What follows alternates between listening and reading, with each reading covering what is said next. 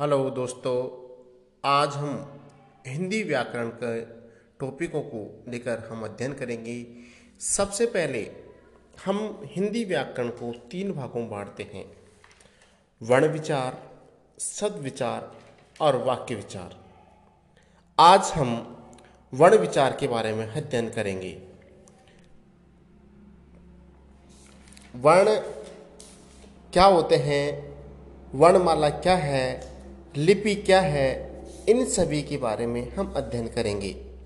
सबसे पहले देखते हैं हम वर्णमाला क्या है। वर्ण विचार व्याकरण के उस भाग को कहते हैं, जिसमें अक्षरों के आकार, भेद, उच्चारण और उनके मेल से शब्द बनाने के नियमों का निरूपण होता है, उसे हम वर्ण विचार कहते हैं। वर्ण उस मूल ध्वनि को कहते हैं जिसके खंड न हो सके, जैसे ए, ई, के, ख इत्यादि। जैसे सवेरा हुआ, इस वाक्य में दो शब्द हैं, सवेरा और हुआ।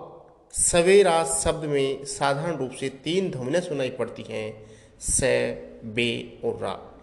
इन तीन ध्वनियों में से प्रत्येक ध्वनि के खंड हो सकते हैं, इसीलिए वह मूल ध्वनि नहीं है स में दो ध्वनियाँ हैं, स और ए और इनके कोई खंड नहीं हो सकते, इसलिए स और ए मूल ध्वनियाँ हैं।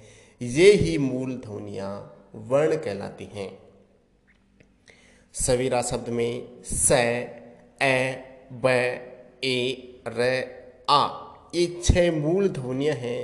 इसी प्रकार हुआ शब्द में हु, है, हु, आ, ये तीन मूल ध्वनियाँ या वर्ण है।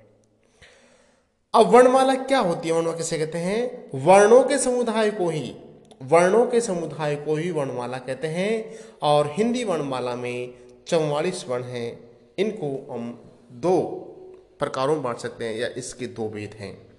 स्वर और व्यंजन। पहला है स्वर। स्वर क्या है? स्वर उन वर्णों को कहते हैं जिनका उच्चारण स्वतंत्रता से होता है। और जो व्यंजनों के उच्चारण में सहायक होते हैं, जैसे ए ई, उ, ए इत्यादि। हिंदी में स्वरों की संख्या ग्यारह है। जैसे ए आ, ई ई, उ उ, री, आई, ओ, औ। व्यंजन किसे कहते हैं? व्यंजन वे वर्ण हैं जो स्वर की सहायता के बिना नहीं बोले जा सकते। व्यंजन तैतीस हैं। जिनको अपन पाँच तो स्पर्श व्यंजन हैं, तीन अंत और चार अंतस्थ व्यंजन हैं और चार उस व्यंजन हैं।